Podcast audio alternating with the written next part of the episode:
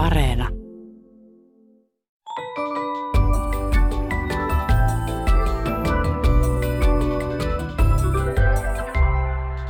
Hei, tämä on Aristoteleen kantapää, ohjelma kielen ja todellisuuden villiltä rajaseudulta, ja minä olen Pasi Heikura. Tänään syvennymme partitiiviin, sijamuotoon, joka löytyy vain Suomesta ja suomen sukuisista kielistä. Ihmettelemme mielijalanjälkeä ja ihailemme, millaisia otsikoita syntyy, kun niissä halutaan kertoa jutun koko sisältö. Moderni tekniikka on yllättävästi johtanut tiedotusvälineiden toiminnan sellaiseen tilanteeseen, että kun pyritään kirjoittamaan ytimekkäitä otsikoita, niistä tulee pahimmillaan hyvin pitkiä. Kuulijamme Heikki M. löysi lokakuun lopulla mainion esimerkin tällaisesta Ylen uutisten sivuilta. Otsikko kuului näin. Suomen päävalmentaja mullisti kovimman EM-karsintavastuksen jalkapallokulttuuria 12 vuoden ajan. Kohtaa nyt ensimmäisen kerran. Yritän olla miettimättä sitä. Heikki M. ihmettelee. Luin otsikon ajatuksella neljä kertaa, enkä ymmärtänyt mistä on kysymys. Olisiko sekavuus otsikoinnissa saavuttanut huipputason? Klikkiotsikkona tämä kyllä toimi, koska oli pakko lukea hiukan uutistakin ennen kuin otsikon sisältö valkeni. Näin uutisvälineiden kilpailu netin lukijoista johtaa siihen, että tajunnan virtakirjailijat joutuvat kohta työttömiksi tällaisten otsikonlaatioiden luomusten vuoksi. Nominatiivi, akkusatiivi, genetiivi, partitiivi, essiivi, translatiivi, inessiivi, illatiivi, elatiivi, adessiivi, allatiivi, ablatiivi, abessiivi, instruktiivi ja komitatiivi. Voiko mikään luettelo olla ihmiselle kutsuvampi kuin luettelo hänen kielensä sijamuodoista? Suuri osa ihmisistä vastaa kysymykseen varmaankin kieltävästi. Tavallisesti sijamuotoja joutuu pänttäämään hiukan niin kuin joitain eriskummallisia vieraskielisiä sääntöjä, jotka joku elämälle vieras instanssi jossain on keksinyt. Tämä näkökulma ei tee sijamuotojen moninaisuudelle oikeutta. Kielen sijamuodothan ilmaisevat ihmiselämän erilaisia ulottuvuuksia. Voi omistaa jotain, asua jossain, lähteä jonnekin jollain tietyllä tavalla, olla jonakin, syödä jotakin ja ihan olla vaan aivan nominatiivina ja niin edelleen. Vuosituhansien aikana kaikkiin kieliin on muodostunut erilaisia tapoja ilmaista erilaisia tekemisiä. Kaikissa kielissä ei ole kovin monia sijamuotoja, mutta näissä kielissä asioiden ilmaisemiseen tarvitaan hyvinkin monisyistä määrää prepositioita ja muita lisukkeita. Sijamuotojen latinan kielestä pohjautuvat nimet taas juontavat siihen aikaan, jolloin kaikkien kansojen uusia kirjakieliä alettiin kuvata kielitieteen keinoin, ja kuvaus tehtiin tieteen kielellä, latinalla. Mutta sijamuodoissakin on eroja – Luin juuri erästä kirjasta, että missään muissa maailman kielissä kuin Suomessa ja sen sukukielissä ei ole sijamuotoa ja siis ihmisenä olemisen ulottuvuutta nimeltään partitiivi. Tuon kirjan nimi on Partitiivin valinta ja sen kirjoittaja on Matti Larjavaara. Emeritusprofessori Matti Larjavaara, mitä tämä nyt tarkoittaa? Miten muissa kielissä sitten syödään leipää, juodaan piimää tai lämmitän saunan? No siellä on monenlaista ilmaisumuotoa, mutta voisin valaista tätä asiaa yksinkertaisen lauseparin avulla. Otetaanpa tämmöinen suomen lause kuin minä join maitoa, joka tavallaan vastakohtaistuu lauseeseen minä join maidon, siis kaiken maidon, jonkin maitoerään. Englannissa sanottaisiin yksinkertaisimmillaan I drank milk tai I drank some milk ja sitten toisaalta I drank the milk, joka tarkoittaa minä join maidon, eli ikään kuin kaiken. Että tässä on nyt partitiivin ja ei-partitiivin vastakohta, joka Englannissa ilmaistaan epämääräisen ja määräisen muodon vastakohtana että määräinen ilmaisee siellä tiettyä kokonaisuutta, vaikkapa pöytään jätettyä maitoerää ja sitten epämääräinen ylipäätään maitoa tai maitoa aineena avomäärää. Näin Englannissa. Otetaan sitten esimerkki Venäjästä, kielestä, joka on Suomen kaltainen siinä, ettei se käytä artikkeleja lainkaan, eikä omaa erityisiä määräisiä epämääräisiä muotoja. Venäjässä yksinkertainen ja, minä, pil, join, malako, maito tarkoittaa minä join maitoa.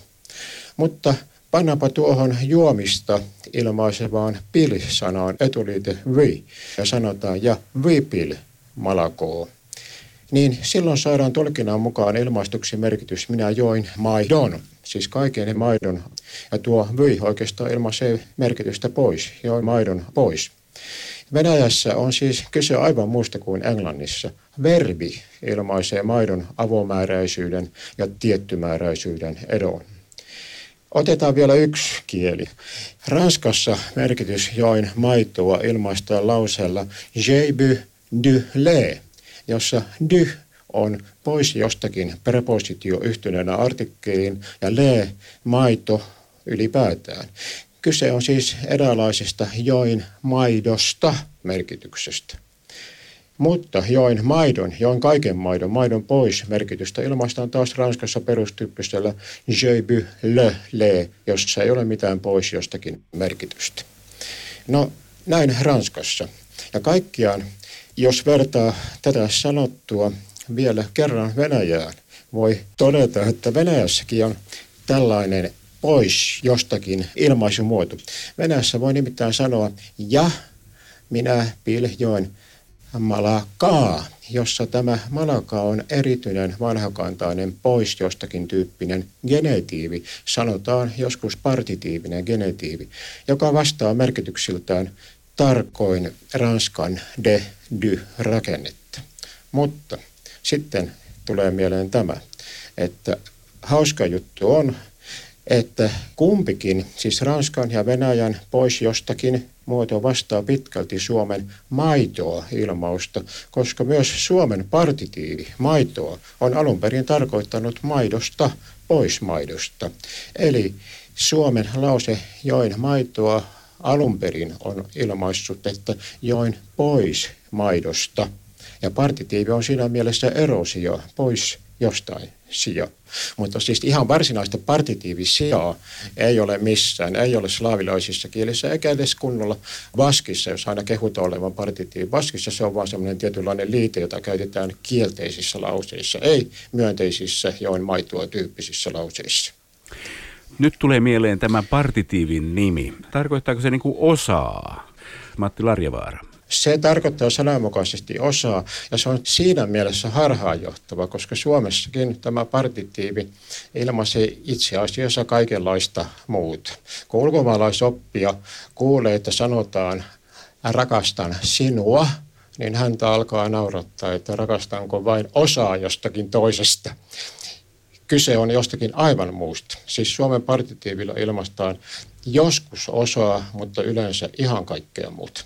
Jos sanoo, että join maidon, niin sittenhän se on niin kuin ihan toinen juttu. Sehän on, onko se sitten totalitiivi? No se on totalitiivi. Mä oon käyttänyt tätä nimitystä. Se on totalitiivi ja sitten join maitoa on partitiivi, jossa se voi tarkoittaa, että osaa jos on vaikka join sitä maitoa.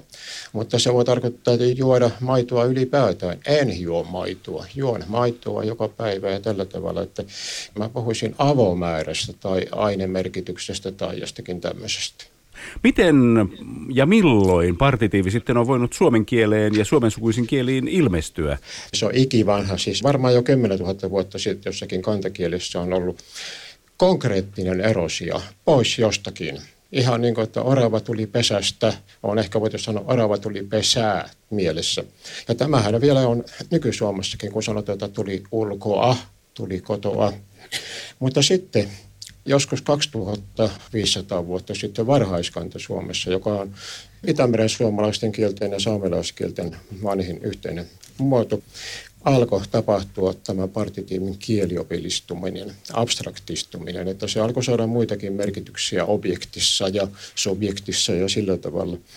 Ja sitä kehitystä on sitten jatkunut varsinkin Suomessa näihin päiviin asti ja tapahtuu edelleen.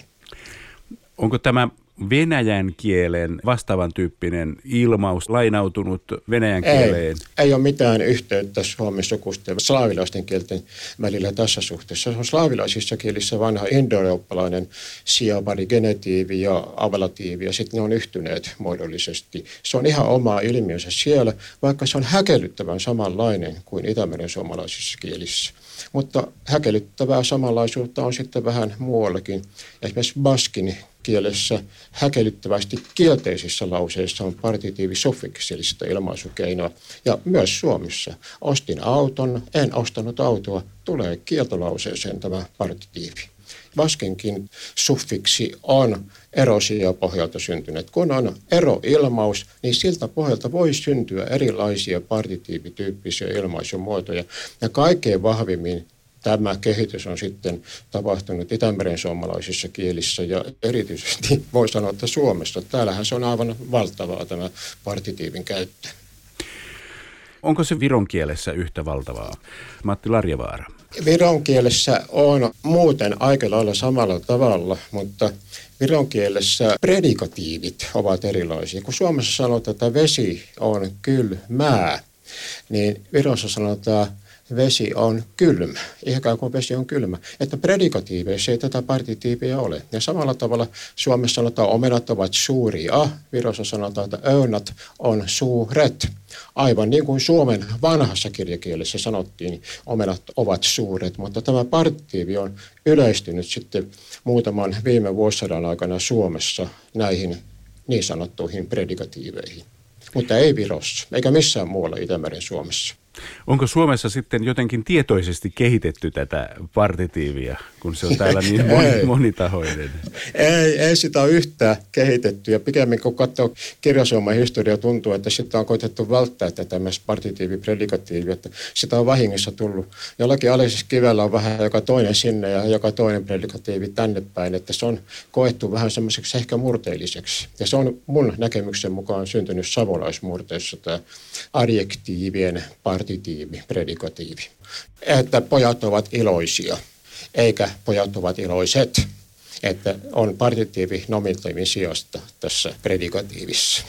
Mikä voidaan päätellä Varmelannin Suomen savolaiset menivät sinne jo 1500-luvulla. Heidän kielessään on tämä partitiivi, predikatiivi säilyneenä hyvin varhaisilta ajoilta asti eristyksissä muusta Suomesta metsäsuomalaiset nostavat jälleen päätänsä tässä. Todella erittäin todistusvoimaisina. Hienoa. Onko tämä predikaatti partitiivi suomalaisin partitiivi? No se on suomalaisin. Se on suomalaisin.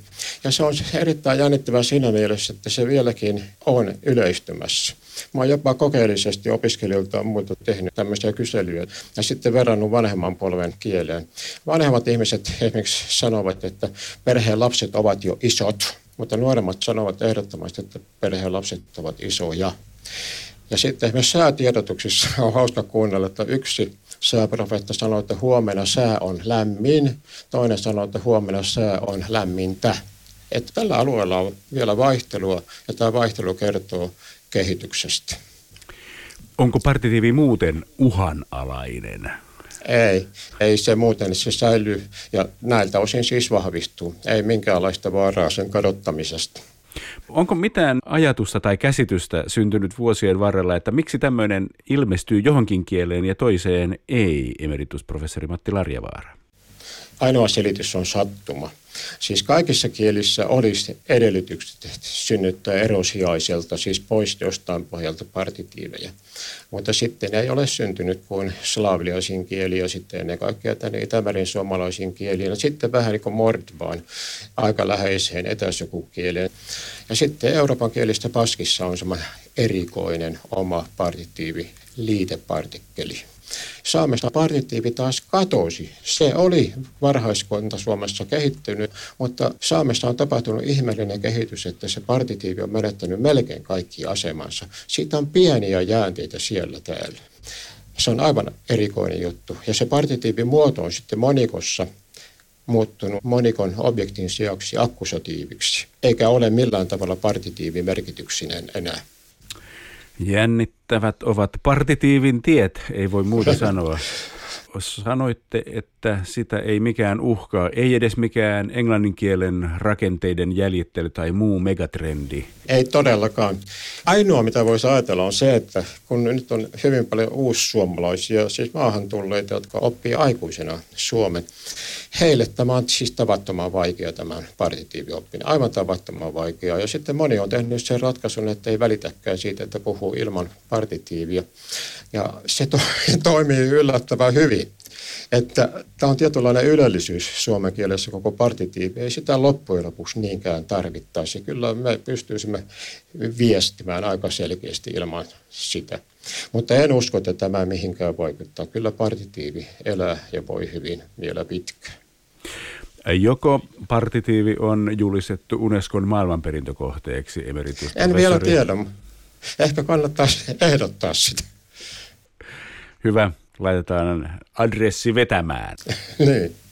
Kun puhutaan näistä maahanmuuttajista, niin Neil Harvikilla on mielenkiintoinen maininta erässä haastattelussa joskus kymmenen vuotta sitten. Kun häneltä kysyttiin kaikkein suurinta unelmaa, niin hän sanoi, että se on Suomen partitiimin täydellinen osaaminen. Mutta epäilen, että se on vieläkin hänellä unelma, koska kukaan muukielinen äidinkieltä ei mun käsittääkseni ole oppinut täysin partitiivia hallitsemaan aivan vaivatta vapaassa puheessa. Mikä kohta siinä partitiivissa on niin vaikeaa, emeritusprofessori Matti Larjavaara? No kun sitä, kun se vaihtelee niin rikkaasti ja monessa kohdassa, subjektissa, objektissa, predikatiivissa ja, ja se on hyvin herkkä asia, että pitäisi niin muistaa aina, että miten kunkin verbin kohdalla se menee. Ja sitten se, mikä kuulostaa joskus yllättävältä, on se, että kieltopartitiivi, että kieltolauseeseen pitäisi laittaa partitiivi, että siis ostin auton, en ostanut autoa. Niin tätä nämä muukieliset eivät aina ikään kuin jaksa muistaa. Se niin menee ohi korvien ja sanovat sitten, että en ostanut auton, joka on aivan looginen. Ei muisteta laittaa tätä partitiiviä, jolla ei olekaan tässä yhteydessä oikeastaan mitään merkitystehtävää. Se on vaan semmoinen vähän niin kuin mekaaninen asia. Niin sehän on vähän hölmö. En ostanut autoa sillä että en ostanut osaa autoa niin, niin voisi ajatella, jos ajattelee osaa. Mutta tämä kieltopartitiivi, täällä on pitkä historia, aika outo historia, mutta silläkin on just näitä vertauskohtia slaavilaisissa kielissä. Siellä on ihan sama Venäjästä, kun tulee kieltolause niin se muuttuukin sitten genetiivin, se akkusatiivi. Ja sitten nimenomaan Baskissa, niin oikeastaan vain kieltolauseissa on niitä Baskin partitiivisufiksellisia muotoja. Että kaikenlaista salaperäistä ja vaikeasti opittavaa tähän liittyy. No on. Yksi syy siihen, että se on säilynyt Suomessa ja kehittynyt, voisi johtua siitä, että sitä on opetettu. Että sitä on opetettu koulussa, mutta eihän tämmöistä, kun sitä niin kuin ei saa edes vangittua kielioppiin. Ei, mä en ollenkaan usko tähän. Todella tämä partitiivi, tämmöinen niin pohjapartitiivin valinnoille luodaan aivan pienille lapsille. Se pitää lapsena omaksua ja sitten tuli ihan semmoinen niin vaistomainen juttu, että osaa ikään kuin automaattisesti laittaa oikein. Aikuisena sitä ei opia. Ei sitä todellakaan opeteta. Ei, ei, ei tarvitse opettaa suomalaiselle partitiivin valintaa yhteen. Jos ajatellaan siltä kannalta, että haluaisimme tehdä Suomesta helpommin tavoitettavan paikan asua ja ihmisten elää, niin meidän tulisi sitten vähän antaa periksi näissä partitiivi. Niin, niin. voisi ajatella, että Suomi olisi houkutteleva vampi maa, joku kulttuuri ja kieli, jos ei olisi partitiivia. Mutta en ole kuullut, että kukaan on lähtenyt Suomesta sen takia.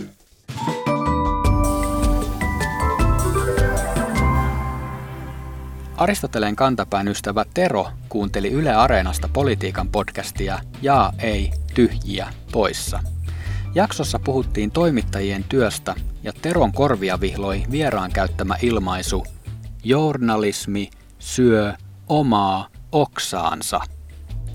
Luultavasti keskustelijalle livahti syöminen vahingossa mukaan puheeseen. Näin ollen syntyi yhdistelmä sanonnoista syödä sanansa ja sahata omaa oksaansa. On aivan ymmärrettävää, että journalismista ja toimittajien työstä puhuttaessa pyritään käyttämään sahata omaa oksaansa sanontaa, joka kuvaa tekemistä vastoin omaa etua. Puihin ja metsätyöhön liittyvät ilmaisut ovat nimittäin yllättävän lähellä toimittajan työtä, johon usein kuuluu karsiminen. Joskus toimittaja jopa yksinkertaistaa liikaa ja laittaa asiat halki, poikki ja pinoon.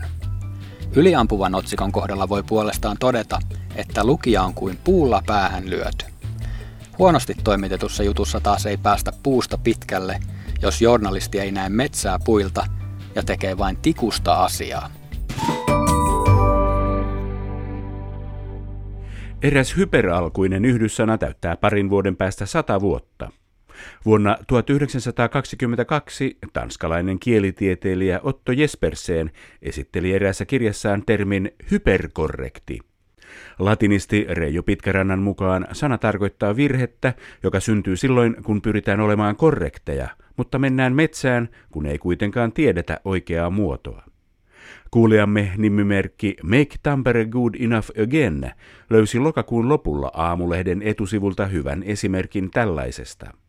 Kirjoitus käsitteli tutkimuksia siitä, miten houkutteleva Tampere on muuttokohteena. Sitten seurasi kiteytys. Tampere on järjestäen ollut kärkikahinoissa. Nimimerkki Make Tampere Good Enough Again riemuitsee. Eikö tämä olekin oiva esimerkki trumpettumisesta?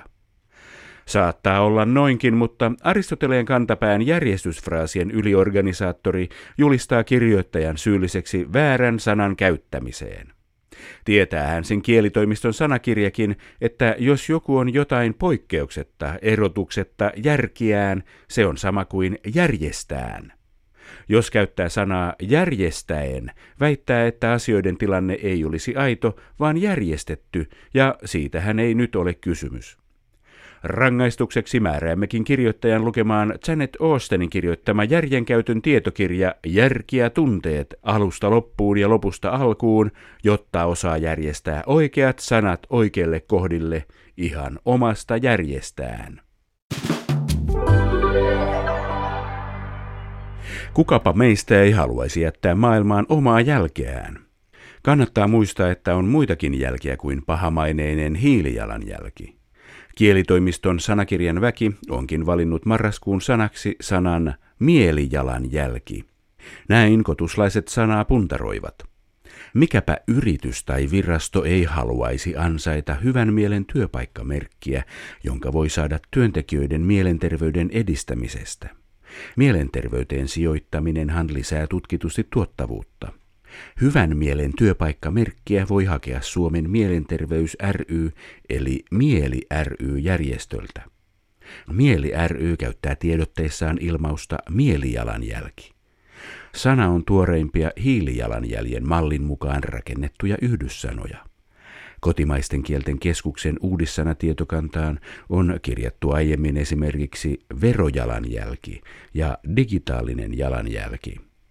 Kuvalliset jalanjäljet syntyvät monenlaisten mieleyhtymien pohjalta ja saavat siten hiukan erilaisia määritteitä. Hiilijalanjälki on ympäristölle rasite ja sitä mitataan useimmiten koon mukaan. Mitä suurempi, sen pahempi. Hiilijalanjälki voi olla myös kevyt tai raskas, ja silloin se vertautuu taakkaan tai kuormaan. Myös mielijalanjälki on pahimmassa tapauksessa raskas ja ihannetapauksessa kevyt, niin kuin askel. Hyvän mielen työpaikalla askelet ja jalanjäljet ovat kevyitä. Tässä kaikki tänään. Jos silmäsi sattuu tai korvaasi särähtää jokin lause tai sana, ilmoita asiasta Aristoteleen kantapäälle sähköpostilla osoitteeseen aristoteles at yle.fi tai lähetä viesti ohjelman Facebook-sivun kautta. Vastaanotin kuulemiin ensi viikkoon.